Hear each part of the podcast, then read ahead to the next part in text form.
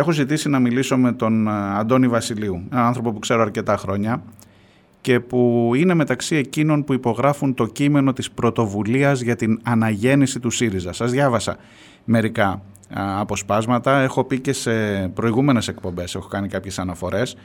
Ξέρω ε, ότι η συζήτηση μέσα στις εκλογές αυτές, ειδικά όταν είσαι σε αντίπαλα στρατόπεδα, ε, έχει πάρει και ε, μορφή αντιπαράθεσης και ως έναν βαθμό είναι φυσιολογικό. Σήμερα είμαστε στο μετά τις εκλογές και νομίζω ότι μπορούμε να κάνουμε αυτή την κουβέντα με τον Αντώνη Βασιλείου σε μια άλλη βάση έχοντας και τα καινούργια δεδομένα μπροστά μας σε ό,τι αφορά την εκλογική διαδικασία που είναι την Κυριακή για τα εσωτερικά του ΣΥΡΙΖΑ, για τον νέο ή τη νέα πρόεδρο του ΣΥΡΙΖΑ. Ο Αντώνης Βασιλείου στην τηλεφωνική γραμμή. Καλημέρα. Καλημέρα κύριε να, Διονέλη. Να μιλάμε στον ενικό, γνωριζόμαστε ναι, πολλά ναι, χρόνια. εντάξει, Καλημέρα ναι. Αντώνη. Καλημέρα Μαρία. Λοιπόν, ε, στην προηγούμενη φορά που έκανα την ανάγνωση του κειμένου σας, του κειμένου της πρωτοβουλίας για την αναγέννηση του ΣΥΡΙΖΑ, είπα ότι λέει πάρα πολύ σωστά πράγματα, ε, κατά την ταπεινή μου γνώμη τα λέει λίγο αργά, αλλά νομίζω ότι έχει εντοπίσει τα προβλήματα, αυτό το, το άνοιγμα στην κεντροαριστερά που τελικά έκανε να χάνει ο ΣΥΡΙΖΑ και από το κέντρο και από την αριστερά. Και θέλω με αυτή την εισαγωγή να ξεκινήσω για να σου δώσω το λόγο. Οκ, εντάξει. Λοιπόν, ε, δεν είναι η πρώτη φορά που η αριστερά περνάει κρίση. Να σας θυμίσω στους ακροατές κυρίως Ναι. την ε, κρίση που πέρασε η αριστερά της Λατινικής Αμερικής μετά το 2003 έως το 2012 όπου κυριαρχούσε. Το 2012 στη Λατινική Αμερική υπήρχαν μόνο δύο δεξιές κυβερνήσεις, μία στην Κωνσταντίνα και μία στο Μεξικό. Όλες οι άλλες ήταν αριστερές κυβερνήσεις. Ναι. Ε, σταδιακά μετά περάσαμε σε μια φάση όπου είχαν μείνει μόνο η κυβέρνηση της Κούβας και η κυβέρνηση της Βενεζουέλας. Έτσι. Και τώρα ανακάμπτει η αριστερά στη Λατινική Αμερική και πάμε σε μια νέα φάση όπου αρχίζει να περιορίζεται και να συρρυκνώνει την επιρροή της δεξιάς. Θέλω να πω με αυτό ότι ε, η ιστορική διαδικασία επικράτησης ή ήττας της αριστεράς δεν είναι ευθεία γραμμή. Περνάει από διάφορες φάσεις και κρίσεις ε, ήττες, πάρα πολύ συνηθισμένες ήττες μέσα στα πλαίσια της παντοδυναμίας του νέου φιλελευθερισμού και της κατάστασης που έχει δημιουργηθεί ε, μετά τη συνένεση της Ουάσιγκτον κτλ. Ε, αλλά τώρα φαίνεται η αριστερά σε, κα- σε κάποιες χώρες της Λατινικής Αμερικής να ανακάμπτει. Αυτό θα φανεί πολύ γρήγορα και στην, Ε- στην Ευρώπη. Ε, η Απλά, εκλογική- απλά νομο, η- νομοτελειακά ναι, πρέπει, ναι, ναι, ναι. πρέπει να το Όχι. περάσουμε νομοτελειακά δηλαδή. Ε, Όχι, δεν θα το περάσουμε νομοτελειακά. Δεν γίνεται τίποτα χωρίς συγκρούσει. Δεν είναι δηλαδή νομοτέλεια ότι θα κερδίσει η αριστερά, με, τη- με την έννοια ότι θα γίνει έτσι κι αλλιώς και εμείς θα είμαστε απαθείς. Αυτό ακριβώς είναι η διαφορά της ριζοσπαστική αριστεράς, την οποία οραματιζόμαστε εμείς, την οποία θέλουμε εμείς και θέλουμε να ξαναγίνει ο, κο- ο ΣΥΡΙΖΑ κόμμα της ριζοσπαστικής αριστεράς. Ότι δεν γίνεται χωρίς τη συμμετοχή του υποκειμένου, δεν γίνεται χωρίς τη δικιά μας τη συμμετοχή και τη δική μας την προσπάθεια κτλ. Λοιπόν, αυτό είναι το ζουμί. Εγώ Τώρα, βλέπω γιγάντωση, η- γιγάντωση του κυβερνητισμού, του αρχηγικού χαρακτήρα του κόμματος, του παραγοντισμού και της άνεφορίων συμπόρευσης με ομάδες ή πρόσωπα που κουβαλούσαν στον ΣΥΡΙΖΑ ως πολύφερνες Ναι, νύφες. αυτό όμως μπαίνει να το δούμε. Ναι. Γιατί κοιτάξτε. Όχι, λέω για το τι έγινε η- πριν, για την κριτική που κάνετε εσείς. Ναι, ναι, ναι. Και με Εντάξει. συγκεκριμένα παραδείγματα. Για το ελληνικό, Προφανώς. για το ελληνικό, για τη Φράπορτ, για τα Και Ραφάλ, για το προφανώς- φράχτη και στον προ- Εύρο. Σε όλα όσα περιγράφετε τα έχουμε σχολιάσει και λέμε ότι ε, ήταν λάθη τα οποία έπρεπε, θα, κάποια από αυτά δεν μπορούσαμε να τα αποφύγουμε, αλλά κάποια είχαμε τη δυνατότητα να τα αποφύγουμε. Κυρίως όμως ήταν τα πολιτικά λάθη, δηλαδή το λάθος πολιτικό σχέδιο, ε, πιστεύοντας ότι με την απλή αναλογική, η οποία δεν ήταν ισχυρή, δεν είχε πάρει τους 200 ψήφους που απαιτ- απαιτούνταν έτσι ώστε να μην μπορεί η επόμενη κυβέρνηση να την αλλάξει και να ξαναφέρει την ενισχυμένη αναλογική. Δεν μπορούσες να σχεδιάζεις μακροπρόθεσμα με βάση την απλή αναλογική. Έτσι λοιπόν, η ηγεσία του ΣΥΡΙΖΑ υπέπεσε σε ένα σημαντικό λάθος, το οποίο ήταν ότι θεωρούσε ότι εξαιτίας της απλής αναλογικής είχε τη δυνατότητα να πιέζει την ηγεσία του ΠΑΣΟΚ και άλλων κομμάτων, παράδειγμα του ΜΕΡΑ25. Και του ΜΕΡΑ25, ναι, ασκήθηκε πίεση ε, αυτή. ώστε, ώστε να σχηματίσουν μια κυβέρνηση με ηγεμόνα τον ΣΥΡΙΖΑ. Αυτό το πράγμα φυσικά δεν μπορούσαν να το δεχτούν τα υπόλοιπα κόμματα της αριστεράς και το ΠΑΣΟΚ. Έτσι. Κατανοητό αυτό, διότι στην ουσία ε, ανα, ε, μετατρεπόταν, ε, αναγόρευε σε ηγεμόνα της αριστεράς το ΣΥΡΙΖΑ. Πράγμα το οποίο όπως καταλαβαίνουμε δεν μπορούσε να το δεχτεί καμία, κανένα από τα ναι. υπόλοιπα κόμματα. Μήπως αυτό, αυτό ήταν το βασικό λάθος στο πολιτικό μήπως σχέδιο μήπως του ΣΥΡΙΖΑ. Μήπως αυτό το βλέπουμε πιο καθαρά, γιατί εκείνη την περίοδο ο ΣΥΡΙΖΑ ήταν ακόμα 31%. Σήμερα που είναι 18%, μήπως, μήπως ναι. μας βοηθάει η πτώση αυτή να, να το δεις λίγο πιο καθαρά; Αγαπητέ Μαρία, ε, ε, στις, μην ξεχνάμε ότι στις ευρωεκλογές ο ΣΥΡΙΖΑ είχε πάρει 24%. Ναι, ναι. Άρα, του 2019. Ναι, φαινόταν. Εκεί λοιπόν φαινόταν ότι ήταν ο, ο πυκνός, ο, ο σταθερός πυρήνας ας πούμε, της εκλογικής επιρροής του ΣΥΡΙΖΑ, της πολιτικής επιρροής του ΣΥΡΙΖΑ, ήταν εκεί, γύρω στο 23-24%. Ναι. Ε, το 32% ήρθε ως αποτέλεσμα του φόβου της επανόδου της δεξιάς. Και αυτό το πράγμα ε, θεωρεί, έκανε λάθος η ηγεσία του ΣΥΡΙΖΑ να θεωρήσει ότι είναι δεδομένο και ότι το είχε στο τσεπάκι. Αυτό ήταν σημαντικό λάθος, το, το λέει και στο κείμενο καθαρά. Φαντάζομαι ότι είναι πια σαφές σε όλους ότι ήταν ένα λάθος, ότι δεν μπορείς να, να, να κρατήσεις τον κόσμο μόνο με το γεγονός ότι εσύ επιθυμείς να επανέλθεις στην κυβέρνηση για να τα κάνεις διαφορετικά. Πρέπει να κερδίσεις τον κόσμο διαφορετικά. Χρειάζεται ένα πολιτικό σχέδιο γι' αυτό και χρειάζεται και ενότητα της αριστεράς κτλ. Αυτό όμως δεν υπήρχε. Και αυτή ήταν η βασική αιτία της ΣΥΤΑΣ. Και σήμερα, σήμερα φτάνεις σε μια εκλογική μάχη για την Προεδρία του ΣΥΡΙΖΑ με πέντε υποψήφιους, ναι. εκ των οποίων ο ένας βάζει ένα ζήτημα όχι ε, κομματικών μηχανισμών. Φτάνει πια με τους κομματικούς μηχανισμούς. Δίνει απεύθυνση στην κοινωνία. Θα μιλάω με τους πολίτες, θα μιλάω, πάω στη Μακρόνισο και κάνω ένα σοου κάνω, είμαι, είναι ένας στάρ πλέον της αριστεράς. δουλεύει η αριστερά με στάρ ή δουλεύει με όργανα; Δηλαδή όταν λέγατε ότι γίνεται αρχηγικό κόμμα και ότι ο Τσίπρας υποκαθιστά οποιοδήποτε άλλο όργανο είναι ένα και μόνο μονοπρόσωπο όργανο. Έτσι θα προχωρήσει ο ΣΥΡΙΖΑ; Αν, είναι, αν αγαπητέ Μάρια είναι αριστερά, πρέπει να ξέρουμε ότι στον πυρήνα της αριστεράς είναι η σύγκρουση με τα, με τα μεγάλα συμφέροντα, κυρίως το μεγάλο κεφάλαιο. Ναι. Ε, αν συνομιλείς απλώς με τον κόσμο, χωρίς να εξασφαλίζεις την ενεργό συμμετοχή του και την δραστηριότητα και την παρέμβασή του σε όλα τα επίπεδα ε, πολιτικής και κοινωνικής εκπροσώπησης, τότε προφανώς δεν έχει σκοπό να κάνεις στηρίξη με το σύστημα, δεν έχει σκοπό να προχωρήσεις ε, σε, σε, σε, πραγματικές, ε, σε πραγματικές αλλαγές στην ελληνική κοινωνία και να εφαρμόσεις ένα πρόγραμμα αριστερό. Έτσι. Λοιπόν, καλά είναι όλα όσα λέγονται και ακούγονται και εγώ θα ήθελα να μπορούσε να υπήρχε η δυνατότητα να το κάνουμε, αλλά αυτή η άμεση δημοκρατία, η αδιαμεσολάβητη επικοινωνία του ηγέτη με τη βάση του κόμματος την δοκίμασε και ο Αλέξης Τσίπρας ναι. και την πληρώσαμε. Μα, μα και την ίδια διαδικασία. Την ίδια, και την ίδια διαδικασία θα, θα... παρακαλώ να ναι, ναι ολοκληρώσω. Ναι, ναι. Αδιαμεσολάβητη ήταν η επαφή του ΣΥΡΙΖΑ με τον κόσμο όταν 170.000 μέλη ήρθαν και στήριξαν την εκλογή του. Mm-hmm. Όμως αυτό, δεν εμπόδισε την, ε, την ε, λάθος εκλογική τακτική και το λάθος πολιτικό Εντάξει. Λοιπόν, είναι, γενικά είναι καλό να επικοινωνείς, έτσι, αλλά αν δεν παρεμβαίνει στην κοινωνία, αν δεν ε, ενεργοποιείς την κοινωνία ώστε η ίδια η κοινωνία να ενδιαφέρεται για τον εαυτό της και να ανταποκρίνεται και να λύνει τα δικά της τα προβλήματα κτλ. Δεν μπορείς να το κάνεις. Δεν μπορείς να θεωρείς αριστερός. Λοιπόν, καλό είναι η αδιαμεσολάβητη πολλές φορές ε, σχέση, αλλά δεν μπορεί να εξαντλείται η αριστερά μόνο σε αυτό.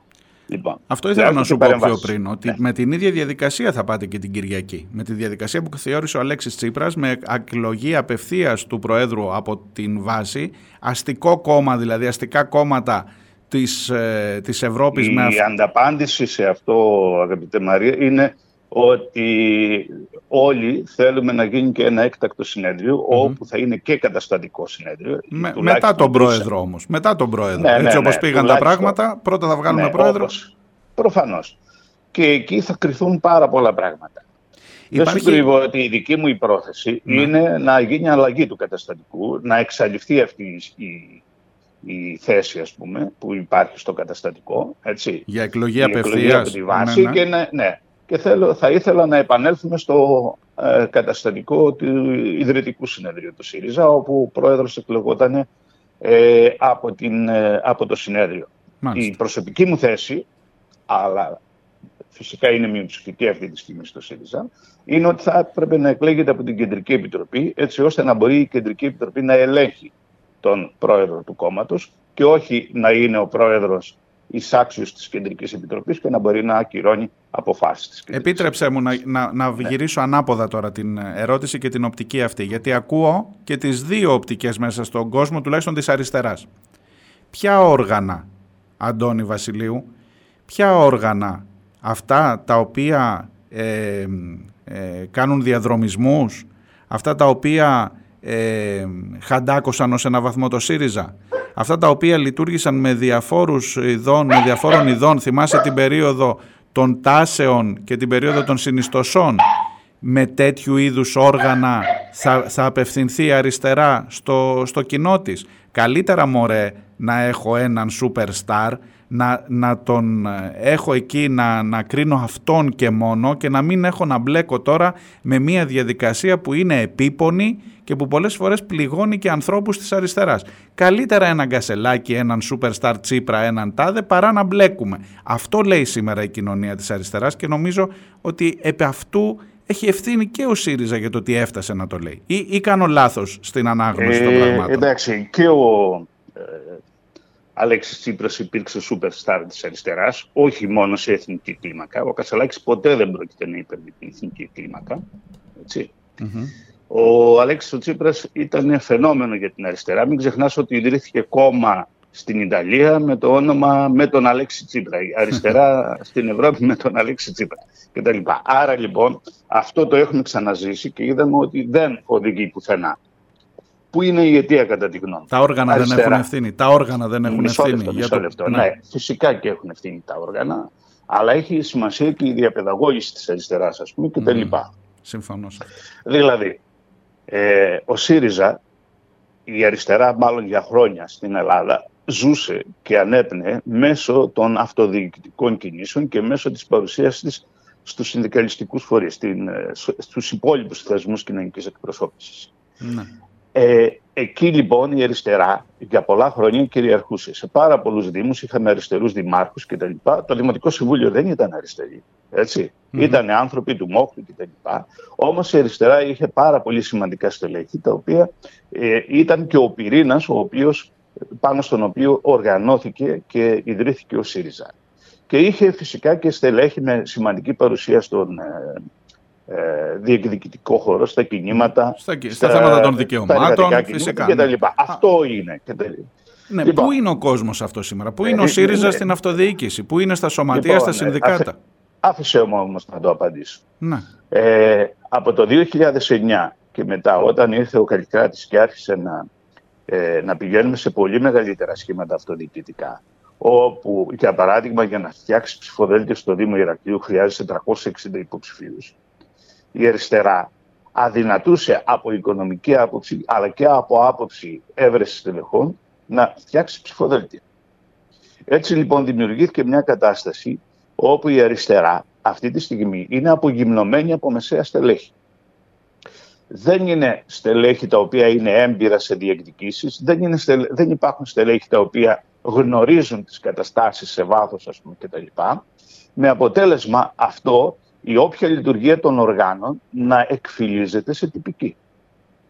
Αυτό είναι το μεγάλο πρόβλημα και αυτό το στίχημα φαίνεται να το κερδίζει ο Βορύδης που ήρθε με ένα καινούριο νόμο, έκανε ακόμα πιο δύσκολη την κατάσταση, ο νόμος του Θεοδωρικά. Ναι, έτσι, με αποτέλεσμα τώρα, για παράδειγμα, για να στηθεί ένα πλήρες ψηφοδέλτιο στο Δήμο Χερσονήσου, να χρειάζονται 340 άτομα. Ναι. Ποιος υποψήφιος της αριστεράς θα μπορούσε να αντέξει να το κάνει αυτό εδώ. Μόνο με συνδρομή από τους ξενοδόχους και τα λοιπά. Αλλά όπως καταλαβαίνεις, μεγάλο κεφάλαιο και αριστερά είναι σε διάσταση. Ναι, αν πας να ζητήσεις δηλαδή συνδρομή από εκεί θα χάσεις ή θα έχεις, ή θα έχεις να ξεπληρώνεις, έτσι, ή θα έχεις να ξεπληρώνεις γραμμάτια μετά. Ακριβώς. Ωραία, άρα, άρα, λοιπόν, άρα μου μιλάς για μία λοιπόν, νίκη. Θέλω, να πω, ναι, θέλω λοιπόν να πω ότι είναι μια κατάσταση την οποία πρέπει να την έχουμε υπόψη μας. Έτσι ότι δεν είναι εύκολη η ανασυγκρότηση του ΣΥΡΙΖΑ με βάση τις αρχές της ριζοσπαστικής αριστεράς. Και θα κυλήσει πολύς ε, χρόνος μέχρι να πάμε σε μια τέτοια κατάσταση. Και χρειάζεται υπερπροσπάθεια ώστε τουλάχιστον ε, στα κινήματα τα αυτοδιοικητικά και τα λοιπά να έχουμε μια σημαντική παρουσία με θέσεις, με προτάσεις και να, να αποκτήσουν και εμπειρία τα στελέχη του ΣΥΡΙΖΑ ώστε να μπορούν να αντιμετωπίσουν τις καταστάσεις. Αυτή είναι η διαφορά της ε, ριζοσπαστικής αριστεράς, αγαπητέ Μάρια, με την ε, ε, δογματική αριστερά που θεωρεί ότι η, το να έρθει η αριστερά στην εξουσία είναι νομοτέλεια. Δεν είναι νομοτέλεια. Έχει προϋποθέσεις. Πρέπει εγώ, να συμμετέχεις εγώ συζητώ, ενεργά. Εγώ συζητώ κυρίως, Αντώνη, για τον τρόπο.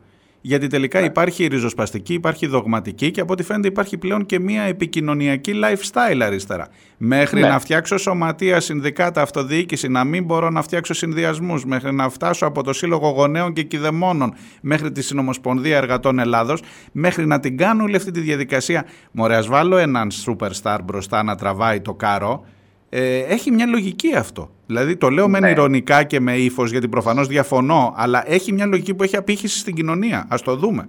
Ναι, αλλά να μην ξεχνάμε ότι μπροστά μας έχουμε και δύο πολύ μεγάλες μάχες. Έχουμε τις δημοτικές και περιφερειακές εκλογές και έχουμε και τις ευρωεκλογές του χρόνου. Ναι. Επομένως, η όποια ηγεσία και όποιο superstar θα κριθεί και με βάση αυτά τα κριτήρια το αν είναι ικανός να συσπηρώσει ή να μην συσπηρώσει ή να αποσυσπηρώσει το ΣΥΡΙΖΑ. Συγγνώμη, ε, υπάρχει καμία λοιπόν, ελπίδα να μην είναι μπλε ο χάρτης των περιφερειών, να μην ξαναέχουμε αυτό, μπλε χάρτη. Ε, δηλαδή αυτό τώρα... και με ευθύνη του κυρίου Αρναουτάκη θα γίνει. Έτσι, λοιπόν, ναι. επέλεξε δηλαδή ο κύριος Αρναουτάκης ναι. να γίνει μπλε και ο χάρτης της Κρήτης. Ναι, αλλά είχε. Ε, αλλά μισό αυτό, λεπτό ναι. τώρα γιατί με προκαλείς αυτό. Είχε επιλέξει ο ΣΥΡΙΖΑ να στηρίξει τον Αρναουτάκη που ακολουθούσε πολιτικές Πασόκ και μεγάλου κεφαλαίου με επενδύσει. αντιδράσεις και το γνωρίζετε πάρα το πολύ. Ξέρω, καλά. Το ξέρω πολύ Έτσι, καλά. Και εγώ αλλά... ήμουν από αυτούς που αντιδρούσαν. Ναι. Αλλά τέλος πάντων ναι. είπαμε Ας βάλουμε... Ας πάμε, ναι, ας τα αφήσουμε. Ναι, ναι, ναι, εντάξει. Ναι, εντάξει. Ε, ε, είναι παρελθόν. Δεν συμφωνούσα κι εγώ, αλλά ε, αναγκαστήκαμε των πραγμάτων να πάμε σε αυτό. Αυτό που έγινε όμως με την ηγεσία του Αρναουτάκη ήταν διασπάθηση όλων των ΕΣΠΑ, ετσι Τα μετέτρεψε ουσιαστικά σε κόλληβα. Δεν υπήρχε ένα ενιαίο σχέδιο, ας πούμε, ούτε από την κεντρική κυβέρνηση, ούτε τοπικά, ώστε να, να, να γίνουν έργα υποδομής σοβαρά και αναπτυξιακά. Έτσι. Αντί δηλαδή να γίνουν αντιπλημμυρικά έργα που πνίγει και η Χερσόνησος ή αντί να δώσουμε άλλες προτεραιότητες πέρα από τον ε, μαζικό τουρισμό κτλ. Ε, δόθηκαν τα λεφτά στα αγροτικά στις, ε, συγγνώμη, και στην Τέρνα, και, στη, και στην Τέρνα ναι. για το αεροδρόμιο. Αντώνη, για, ένα, για ένα λάθος αεροδρόμιο που το υποστήριξε ο ΣΥΡΙΖΑ, που επί Τσίπρα υπογράφηκε η σύμβαση αλλά είπα να μην πάω να διαφωνώ. Το αφήνω. το αφήνω. Γιατί και εγώ διαφωνούσα με το αεροδρόμιο στο Καστέλι και το ξέρεις πολύ καλά. Πάω, λοιπόν, στο, πάω στην υπόθεση Κασελάκη. Θέλω με αυτό να κλείσουμε γιατί μου δίνει μία αίσθηση όλο αυτό το show στην Μακρόνισο που τέλος πάντων δεν ξέρω τι ακριβώς μπορείς να του καταλογίσεις. Σωστά πήγε και μαθαίνω σήμερα ότι τα παιδιά μας λέει θα μάθουν για την Μακρόνισο επειδή πήγε ο Κασελάκης και έκανε αυτό το βίντεο και το βλέπουν πάρα πολλές χιλιάδες παιδιών και άρα ορίστε η αριστερά έπαιξε και το ρόλο της ρε παιδί μου. Αυτό είναι που με βγάζει από τα ρούχα μου. Εντάξει, τώρα δεν θέλω να σχολιάζω υπερβολές στην διατύπωση της όλης κατάστασης. Έτσι. Λοιπόν, προφανώς και δεν ισχύει τίποτα από όσα ε, λέγονται για επικοινωνιακούς λόγους. Κατά τη γνώμη μου αυτό που επιχειρείται είναι μια μόχλευση συναισθημάτων και ταυτίσεων ε, με, τη μακρόνηση, με τη μακρόνηση που έχει ο κόσμος της αριστεράς για να υπάρξει μια μεγαλύτερη αποδοχή στο πρόσωπο του ε, κυρίου Κασελάκη. Ναι. Ο Τσακαλώτος ζήτησε συγγνώμη. Ο, ο ζήτησε συγγνώμη εκ μέρους του ΣΥΡΙΖΑ. Να το σχολιάσω λίγο μετά αυτό. Ναι, αυτό ναι. όμως που ηχεί πολύ περισσότερο ως παράδοξο δεν είναι το ότι πήγε ε, στη Μακρόνισσα. Αυτό που ηχεί περισσότερο ως παράδοξο είναι ότι για πρώτη φορά στην παγκόσμια ιστορία βλέπουμε κάποιον ο οποίος γίνεται μέλος του κόμματος δύο μήνες πριν να διεκδικεί και την ηγεσία του κόμματος. Και στο παρελθόν έχουν υπάρξει κόμματα μίας χρήσεως όπως ήταν το ποτάμι. Αλλά ο κύριος Θεοδωράκης, όταν ίδρυσε το ποτάμι, είχε μια 15 ε, ετή τουλάχιστον παρουσία στα μέσα μαζικής ενημέρωσης και ήταν αρκετό γνωστός για τις θέσεις του και προφανώς ιδρύθηκε το ποτάμι για να ανακοπεί η εκρηκτική άνοδος του ΣΥΡΙΖΑ κτλ. Εδώ τώρα δεν υπάρχει ιστορικό προηγούμενο τέτοιου φαινομένου. Δηλαδή, πολύ γρήγορα αυτό το πράγμα θα ξεφουσκώσει και θα ξαναπάμε όταν θα πάμε στο διατάφτα και θα απαιτηθούν συγκρούσεις με την σκληρή πραγματικότητα. Τώρα είναι μια προεκλογική φάση και αυτό θα περάσει. Αλλά όταν θα απαιτηθούν συγκρούσεις με την πραγματικότητα και θα πρέπει ο κάθε ένας από του υποψηφίους να παρουσιάσει ένα πλήρες σχέδιο, γιατί κανείς δεν έχει παρουσιάσει πλήρες σχέδιο, ε, ε, ψήγματα σχεδίου υπάρχουν στις θέσεις της κυρίας Αχτσιόγλου και του κυρίου Τσακαλώτου κτλ. Πιο πολύ στον κύριο Τσακαλώτο. Αλλά ένα πλήρες πολιτικό σχέδιο δεν υπάρχει σε κανένα από τους πέντε Αυτό θα το δούμε στη συνέχεια. Τώρα κρίνεται το ποιος θα είναι η ηγεσία. Είπαμε, είπαμε γιατί δεν υπάρχει. Γιατί πήγε το, η εκλογή Προέδρου μπροστά από το συνέδριο. Γιατί το σχέδιο αποφασίζεται σε συνέδριο. Δεν λέει ο καθένας ότι του κατέβει. Τουλάχιστον αυτό ξέρω εγώ από την αριστερά όπως την έχω βιώσει. Το πολιτικό σχέδιο, ναι. Ε, κοιτάξτε εκεί. Ε, το πολιτικό σχέδιο είχε προαποφασιστεί από το, από το συνέδριο ναι. και το προηγούμενο, το εννοώ του 2022. Ναι. Ε, είχε προαποφασιστεί το βράδυ των εκλογών του 2019. Ναι. Η διεύρυνση και η, η κυβέρνηση προοδευτικής συμμαχίας είχε προαποφασιστεί. Δεν αποφασίστηκε στο, στο συνέδριο, απλά το συνέδριο το επικύρωσε και επικύρωσε κάποιες καταστατικές αλλαγές. Τώρα, ε, τα ζητήματα που, που έχει μπροστά του ο ΣΥΡΙΖΑ είναι στρατηγικής σημασίας. Αν δεν γίνει έκτακτο συνέδριο, το οποίο να έχει και καταστατικό, να, να βάλει υπόψη του και τα ζητήματα του καταστατικού και τον τρόπο εκλογής των οργάνων και τον τρόπο λειτουργίας και να ανασυγκροτηθεί το κόμμα και να έχει παρουσία σε όλες τις κοινωνικές διεκδικήσεις και τα λοιπά και σε όλα τα μέσα και σε, όλους, σε όλα τα φόρα κοινωνικής και πολιτικής εκπροσώπησης, δεν, υπά, δεν θα ανασυγκροτηθεί έτσι. Και θα, δυστυχώς θα ανεχτούμε μια κατάσταση ε, παρατεταμένη ήττα της αριστεράς. Ενώ η εκλογική νίκη που πέτυχε η Νέα Δημοκρατία δεν είναι αυστηρά, δεν είναι πολύ σταθερή. Μην ξεχνάμε ότι στις επαναληπτικές εκλογές του Ιουνίου η Νέα Δημοκρατία έχασε 1% σε επιρροή. Και είχε και πολύ μεγάλη αποχή και λοιπά. Αλλά και τελικά το ποσοστό έγραψε αυτό. Ναι. Και παρά το αυτό, ε, έχασε, έχασε από αυτό. Άρα λοιπόν η εκλογική σταθερότητα του κυβερνώντος κόμματος δεν είναι δεδομένη. Το πρόβλημα είναι ο ΣΥΡΙΖΑ να Εσύ τι το, το πολιτικό σχέδιο το οποίο θα, βάλει, θα βάλει τα οραματικά στοιχεία, θα ενεργοποιήσει την κοινωνία να διεκδικεί και να βάζει και ζητήματα ανατροπής της κατάστασης όπως είναι σήμερα. Για να κλείσουμε, για να κλείσουμε. μια ειλικρινή απορία. Υπάρχει περίπτωση να βγει ένας πρόεδρος με ό,τι πολιτικό σχέδιο έχει παρουσιάσει ο καθένας από τους πέντε και μετά να έρθει ένα συνέδριο και να επιβάλλει ένα άλλο σχέδιο που θα το υπηρετήσει ο πρόεδρος που είχε κάτι διαφορετικό στο μυαλό του. Το λέω όσο πιο απλοϊκά μπορώ για να, για να πάρω μια σαφή απάντηση. Υπάρχει τέτοια περίπτωση; Μπορεί να γίνει αυτό; Δεν το αποκλείω. Δύσκολο, αλλά δεν το αποκλείω. Και γι' αυτό το λόγο υπήρξε το, και το κείμενο το οποίο γράψαμε εμείς. Ακριβώς επειδή πιστεύουμε ότι υπάρχουν δυνατότητες ανασυγκρότησης του ΣΥΡΙΖΑ και επειδή με βάση το νέο καταστατικό ΣΥΡΙΖΑ είναι ένα ανοιχτό κόμμα, έτσι, δηλαδή μπορεί να γραφτεί κάποιος του κόμματος και την τελευταία στιγμή. Μπορεί άνθρωποι της αριστεράς να έρθουν και να συνδράμουν και την προσπάθεια Γι' αυτό εμείς θέλαμε να δώσουμε ότι υπάρχει ένας πόλος μέσα στο ΣΥΡΙΖΑ, ο οποίος θέλει την ανασυγκρότηση της ριζοσπαστικής αριστεράς. Άρα λοιπόν είναι, ε, δεν, είναι, δεν μπορείς να το απαντήσεις τώρα ή μονολεκτικά ναι ή όχι. Είναι θέμα το οποίο θα το διεκδικήσουμε. Εμείς ως η ομάδα που υπογράφουμε αυτό το κείμενο θέλουμε την επαναφορά της ριζοσπαστικής αριστεράς μέσα στο ΣΥΡΙΖΑ. Ευχαριστώ πάρα πολύ, Άντων. Καλή δύναμη. Ο Αντώνης Βασιλείου από τον ΣΥΡΙΖΑ Ηρακλείου και από, το, από την πρωτοβουλία για την αναγέννηση του ΣΥΡΙΖΑ με το συγκεκριμένο κείμενο που σας διάβασα. Καλημέρα, καλή συνέχεια. Ευχαριστώ, ευχαριστώ. Να είστε καλά.